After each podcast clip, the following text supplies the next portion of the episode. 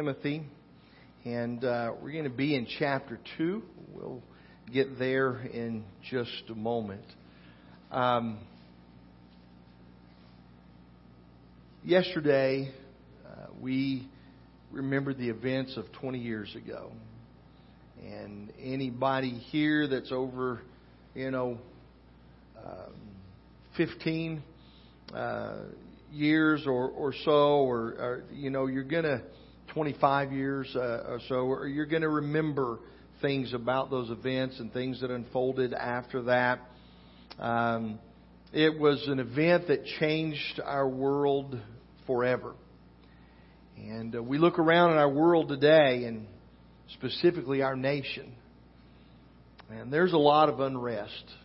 There's a lot of division and infighting a lot of finger pointing and blaming others. And the question that we have is how do we fix it? How do we correct the direction the ship of this nation is going and get it get it back headed in the right direction, get it back on, on solid footing? As I was thinking about that, I read this illustration. I think it's so fitting. It started out as a prayer meeting some 40 years before. This prayer meeting was not without its detractors, at least not outside the church of St. Nicholas in Leipzig, Germany. Those who attended the prayer meeting were harassed and threatened on a regular basis. Still, Monday night after Monday night after Monday night, people came to participate in the prayer meeting at the large old cathedral in the former East Germany. The group also started to grow, and the police began to take notice of this. One night following the prayer service, several attendees, along with the leadership of the group, encountered a group of police and they were attacked and beaten. Still, people kept coming and they kept praying. They prayed for their nation, they prayed for freedom, and they prayed for peace. Prayer wasn't exactly encouraged in the former East Germany, and prayers for freedom and peace would have been absolutely discouraged by the national leadership. As time passed and the group continued to grow, and then something unexpected happened. The government unexpectedly allowed people to leave the country to immigrate to other parts of Europe and the world. When the immigrants left, their places were taken by people who were determined to stay and to work for change in their nation. They kept coming back to the church week after week after week, sharing, praying, drawing spiritual strength from their struggle. The police continued their violent attacks on members of the prayer group. And on September the 4th, 1989, the pastor and a small group with him were attacked yet again and instead of retaliation, the pastor started teaching the principle of nonviolent resistance based on the gospel as interpreted by Gandhi and applied by Martin Luther King. The group continued to grow and pray. They even picked up a name becoming known as the New Forum, which would eventually become an opposition party. They were a determined group who would, wouldn't quit growing. The more they prayed, the more people came. On September the 25th, 1989, more than 6,000 people packed the cathedral at St. Nicholas. There were another 25,000 waiting outside to join the protest march. And of course, we know, as they say, the rest is history. So, what was the point? Why pray in a nation living under an atheist ideology? Really, why bother? Russia had fallen into its ideology some 30 years prior to East Germany. Nothing there had changed. It might even seem to some that God had abandoned them. There might even be some people out there who would argue who could blame God for abandoning them. In their 20th century history, they had been at the root of two world wars and had not only allowed Hitler to come to power, they actually encouraged it. Most of those East Germans would probably have admitted they deserved no, no such help from God. But then again, neither do we. We have all sinned, fallen short of the glory of God. The East German prayer had actually been great, pretty simple, and they knew God had not abandoned them. They also knew that simple prayers can have the most impact. And their prayers did have impact. Their prayer was for change and their, for their nation. They prayed for freedom and peace, and those prayers changed the world. Here's the thing these folks were praying to God to make a change that were beyond their ability to make. They could not do it. If I have a bad habit or an issue in my life, I can pray and I can work and I can change it. It goes that way. It may not be as easy, but it is something that I have the ability to do. It might also be easier if God is there helping me to break this habit or this issue. On the other hand, there are things none of us, none of us can change. There are things all of us together cannot change. It's times like these that only God can make a way. Only God can make a way when there is no way. And so I thought about 1 Timothy chapter 2. And as, Tim, as Paul writes to church, to, to Timothy at the church at Ephesus, this is what he says. First of all, then, I urge that entreaties and prayers, petitions and thanksgivings be made on behalf of all men, praying for everyone. Notice there are no limitations. He didn't say pray for some, pray for your friends, pray for those on your side. Don't pray for the enemies. Don't pray for those that disagree with you. He didn't say that. He said, I ask that you pray for all men, for kings, and all who are in authority, in order that we may lead a tranquil and quiet life in all godliness and dignity. This is good and acceptable in the sight of God our Savior, who desires all men to be saved and to come to the knowledge of the truth. For there is one God and one mediator also between God and man, the man Christ Jesus who gave himself as a ransom for all, the testimony born at the proper time. And for this I was appointed a preacher and an apostle, telling the truth, I am not lying, as a teacher of the Gentiles in faith and truth. Therefore, I want the men in every place to pray, lifting up holy hands without wrath and dissension. Paul writes to Timothy as he has left him to lead the church of Ephesus and that region. And he writes to him and says, Pray. If you want change, pray. Involve yourself in prayer. He gives him instructions in how to pray. The real message is prayer. He first says entreaties. Entreaties are pleas and earnest, humble request. Entreat God. Plead with God. Request of God in a humble way that there be change in our nation. There be change in the hearts of people. That there will be change in the lives of people. Prayers is a general term. It's the idea of seeking change through God.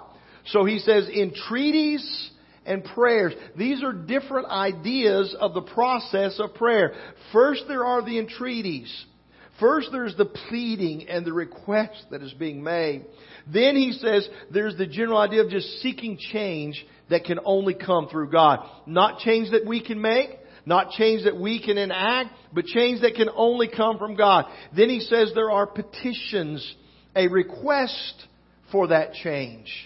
Not just that God would change, but requesting how that change would be made. And then finally, I think very interesting, he says thanksgiving. Expressions of gratitude for the blessings in our life. That we not just come with a shopping list, requesting and entreating and begging and pleading for changes and things to get better. He says, but be thankful have gratitude for the things that you have received and for the blessings that have come your way. And while certainly there is struggle in our nation, while certainly there is division and infighting in our nation, we still live in a nation where we have the freedom to come together as we have this morning to worship God, to sing praises to His name, to share in the elements of communion, remembering the sacrifice of our Lord and Savior Jesus Christ, to, to share around His Word and learn from it to strengthen our lives. What a blessing! And we need to be thankful for that. We need to have gratitude in our hearts, not to take that for granted. Think about these people in East Germany. They were coming together simply to pray. They weren't out protesting. They weren't out fighting. They, they weren't out tearing down the national leaders. They were simply praying. And yet the police and the government attacked them and beat them time after time. Uh, discouraging them, trying to stop them and scare them away from the prayers, and yet they continued to come and pray. We don't face that. Uh, there aren't police waiting outside when we leave here today to try to dissuade us from coming back to beat us or discourage us from our commitment to the Lord or to His kingdom. We don't face that. And He says we need to be a people who pray. That we pray with entreaties and prayer, prayers and petitions, but we give thanksgiving for the blessings that we received. The purpose for the prayer. Just notice what he said. Very simple thing. That we may lead tranquil and quiet lives with godliness and dignity. That there may be peace in our lives, not, not that we're praying for, for some great success for us, not that we're praying for some, uh, you know, remarkable or, or, uh, you know, this extra thing in our life. He said just that we pray and we have tranquility. This is the purpose. Tranquility and peace in our life. And that that peace is carried out in godliness, godlike actions, and dignity. And we have a quiet life. It's not about all of the big things or the big fuss. He says our prayer was a direct effect on the way that we live our lives day by day. And then the next thing he says is this, and I think is so important the impact of prayer. He says to pray. He says, here's the purpose of prayer, but here's the impact of prayer. It is good and acceptable to God. Would you like to do something that you know is good and acceptable to God? That you know without a doubt, without any uncertainty, that God is pleased when I do this? Then pray. Pray for all men. Pray for kings and those who are in authority. Pray for God's blessing and direction in their life. And He says this is good and acceptable to God. Want you to notice the next thing he talks about is that God desires, God's desire is that all men should be saved. Where does change begin? Change begins when people come to know Jesus as their Lord and Savior. That's where change. It's not when we persuade people to, to think the way we think. It's not when we get enough people together to overthrow the other people who think differently than we think. It's not that our party is stronger than their party or our group is bigger than their group. It's not that we've overpowered and change happens because we've demonstrated more largely than anyone else. He says change begins when people become saved when people's hearts and lives are changed by the gospel of Jesus Christ. And so he's talking about this praying for change. He's talking about this praying for, for a difference and, and the, and how that, the purpose of that for our lives. But notice when he talks about the impact. Who desires, verse 4, all men to be saved and come to the knowledge of truth? For there is one God and one mediator also between God and man, the man Christ Jesus. He says, listen, here's what I want you to understand. I want you to understand that if you are praying, that your prayers are for people's hearts and lives to come to the point that they know Jesus Christ is Lord and Savior because that's when real change is going to happen. That's when there's really going to be a difference in those people and in the life of our nation our world is when people come to know, and notice what he said, there's only one God. There's only one mediator. He desires that everyone would be saved, and that's why we pray for all men. But what we're praying for is for their salvation. We're praying for them to come know the same Savior that we know, to, to come to serve the same God that we serve. You want to talk about unity and harmony in, in our nation and among people. It begins when people come under the headship and the Lordship of Jesus Christ and we're all serving one God. And he says in that there's unity. There's only one God, one mediator between God and man. Did you get that? Do you understand the impact of that? The impact of, of understanding that all other mediators are removed. There's only one person that can connect us to the Father. There's only one person that can bring us in alliance and, and allegiance and alignment with the Father.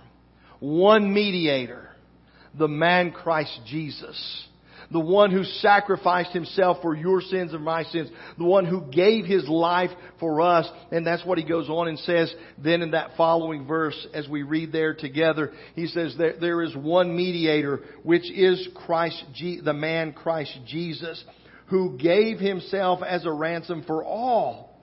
The testimony born at the proper time.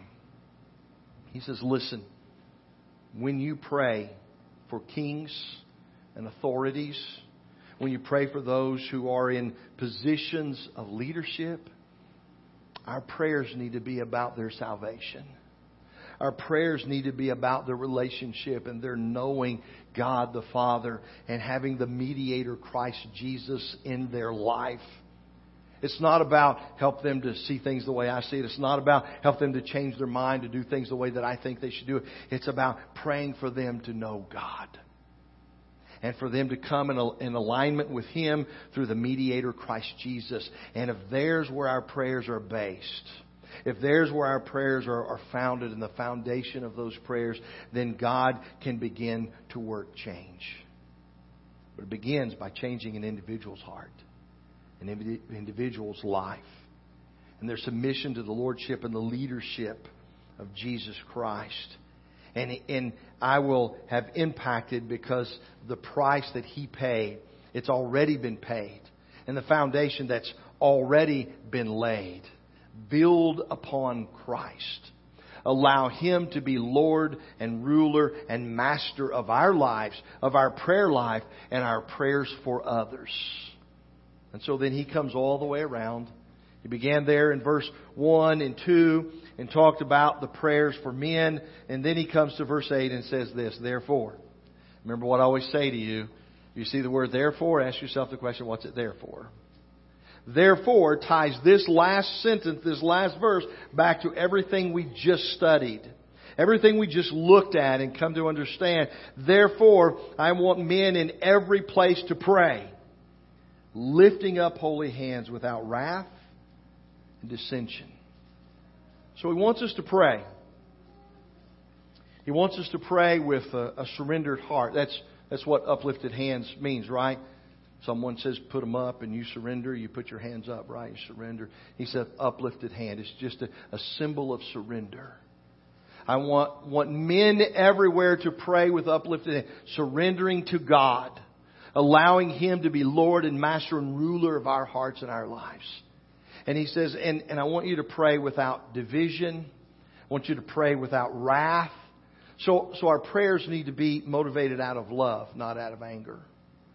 Our prayers need to be motivated out of desire, as, as the scripture says, God desires for all men to be saved, for desire for their salvation, not, not for God's wrath to strike them, not, not for there to be some horrible thing to happen to them, but our prayers should be in unity and harmony praying as we surrender that God would touch their lives, that God would bring their hearts and align with His, and that Christ Jesus would be the mediator, and that's the change that would be enacted that would change our world forever.